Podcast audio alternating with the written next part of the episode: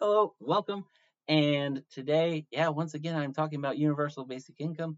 This is actually my third video on this, and I'm kind of happy because I love talking about universal basic income, and I actually had, for the first time so far, a person requesting more information on this topic, on a, any topic. I mean, I'm still baby YouTuber, tiny little YouTuber, so I'm happy to fill someone's request for information, and I'm also happy to talk more about universal basic income. And today I'm going to be addressing a pretty common concern about universal basic income. And this is one that I've heard recently and also have heard a lot of times in the past. Why should we pay rich people? We should definitely not pay the rich people. They don't need universal basic income, right? Let's talk about it. Roll intro. All right. Tiny YouTuber. No intro. Dang it. Um, oh, maybe I should get one of those someday. But not today. I want to start off by saying, hey, yes, I do think that we should pay rich people universal basic income. I think it's the obvious, clear, and intelligent choice. Before I give you the long and detailed arguments for it, let me give you a quick version. First reason you don't need to hire auditors to decide who gets what, um, costing costing a lot of money and additional bloat and administration costs. Second, you don't lose your benefits if you get a job.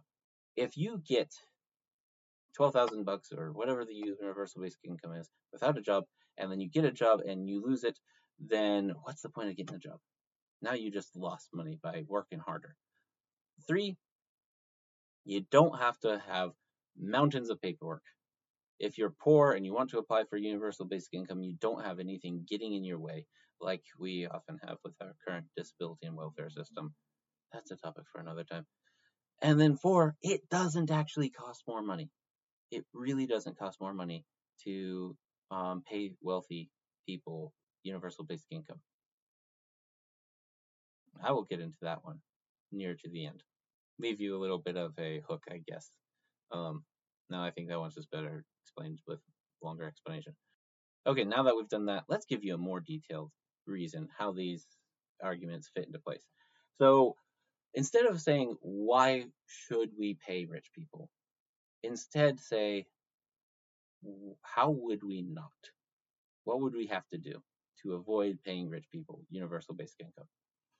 So first off, we'd have to have a way to differentiate who's rich and who's not which means we would have to be able to say, here's the cutoff. If you're above this amount, you're rich, you don't get it. And if you're below that amount, you are poor and you don't get it. And you do get it. So now we have to pick a point. So let's say let's say hundred thousand dollars. Um, that's a good round number. hundred thousand dollars. You don't need extra money. You're pretty. You're plenty good, right? Um, so hundred thousand dollars, you don't get universal basic income. But what happens if you're making ninety nine thousand dollars? Does that mean you now make more money than the person with 100,000? Well, that would kind of stink. It's like, I don't want a better job. I want a $99,000 job. Anything better than that? Nope, don't want it. Um, well, we could add a tier system. We can't do that with taxes already. Hey, you make between this amount and this amount, and you get nothing. You make between this amount and this amount, you get a little bit. You make this and you get a bit more, and so on and so forth. So um, we could make it so that you slowly lose universal basic income as your income slowly goes up.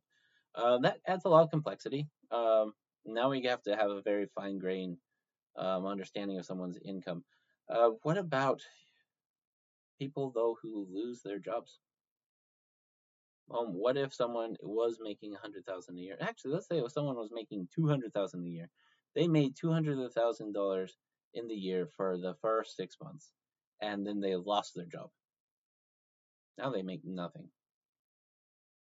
Now they already spent their money they made, the hundred thousand they already made. They've already made a hundred thousand this year. Um, but now they have six months where they have nothing. We could just do the thing where we say, sucks to be you, you should have saved your money. You made a hundred thousand dollars this year, you don't get anything. Well, that is kind of the mentality we're trying to get away from, right? Like, the mentality of, hey, you should, um, you should have had a job. You should have worked harder. You should have saved money because that's why the only reason you're having hardship is because you didn't do what you should have. So we're not paying you welfare. We're not helping you. We're not keeping you from starving. I don't like that. Um, but we could do that method. We could cut them off completely and say you made a hundred thousand. Um, if they end up making less than that, and we like if they were making a hundred thousand and they lost at the beginning of the year, we'd have to have some way to track and say, hey, I lost my money. I don't make any money this year, even though I filed taxes last year and I made a hundred thousand dollars and I didn't deserve universal basic income. I definitely need it now. Um, so we have to have an application process. We have to have a way for them to prove that they're poor. We have to have paperwork and forms, and then we have to hire people to actually administer those papers and forms. And so now we have to have a whole government agency that is designed to take these forms, assess them, check if someone's being fraudulent and trying to steal universal basic income when they are making too much money, et cetera, et cetera. And you can already see that in current welfare systems. Look at how much we have to hire and pay people to administer. Here comes another problem is what about the states that don't like welfare? The government says, hey, everyone, every state, you got to provide welfare. But the states that don't want it, what they do, they underfund the agencies that provide it. And they add barriers. So they might say, um, hey, your paperwork, you missed checking one box. You misspelled one thing. You wrote this in such a way that it's not perfectly designed the way that it's supposed to be. We're denying you. We're not giving you any universal basic income. Sorry, you don't get it. Um, or they, as I was saying, they underfund it, so they only have like one staff member who's supposed to process hundreds of thousands of applications, and so it takes months and months for your application to go through. And then if you combine the two, where, oh, it takes months before your application is even processed, and when they do process it, they turn it down for a small typo, and then you have to put it back in and wait for another few months. It's terrible. That's uh, something we could try to prevent by having federal mandated hire this many employees, et cetera, et cetera. And now we've got a bigger and bigger organization with more and more paperwork and more and more rules. And there's a lot of room there for politicians to sneak in their little um, their little nerfs, you could say, their little ways to prevent this from actually getting to the people who need it. So, anyways, we have a lot of government involvement, a lot of complexity, a lot of cost. Um, and then we have the difficulty for those who really need it. A lot of times, people who really need something like universal basic income, something like welfare, um, lack the ability to actually apply for these things. They lack the skills to understand the difference between one form and another or where to look for the forms. So either we have to hire people who will work for them, seek them out, help them get their applications and their universal basic income, or we would just have to miss out on those people and kind of forget the purpose of universal basic income. Sorry, you don't know how to read or write, or you don't know how to get to the forms, you don't know how to turn them in, you don't have the certain skills available. Well, you don't. You're out of luck. You don't get to participate in the economy. So you've got all of this, and maybe if we keep hiring enough people and pay enough money and keep the agencies running enough, we can get the universal basic income to those who are needed, who need it. We'll say to the poor, okay, because it's an easy word to say. Um, we get universal basic income to the poor. But this is going to cost a lot. This is going to cost a lot of money to administer to all these people with these government agencies.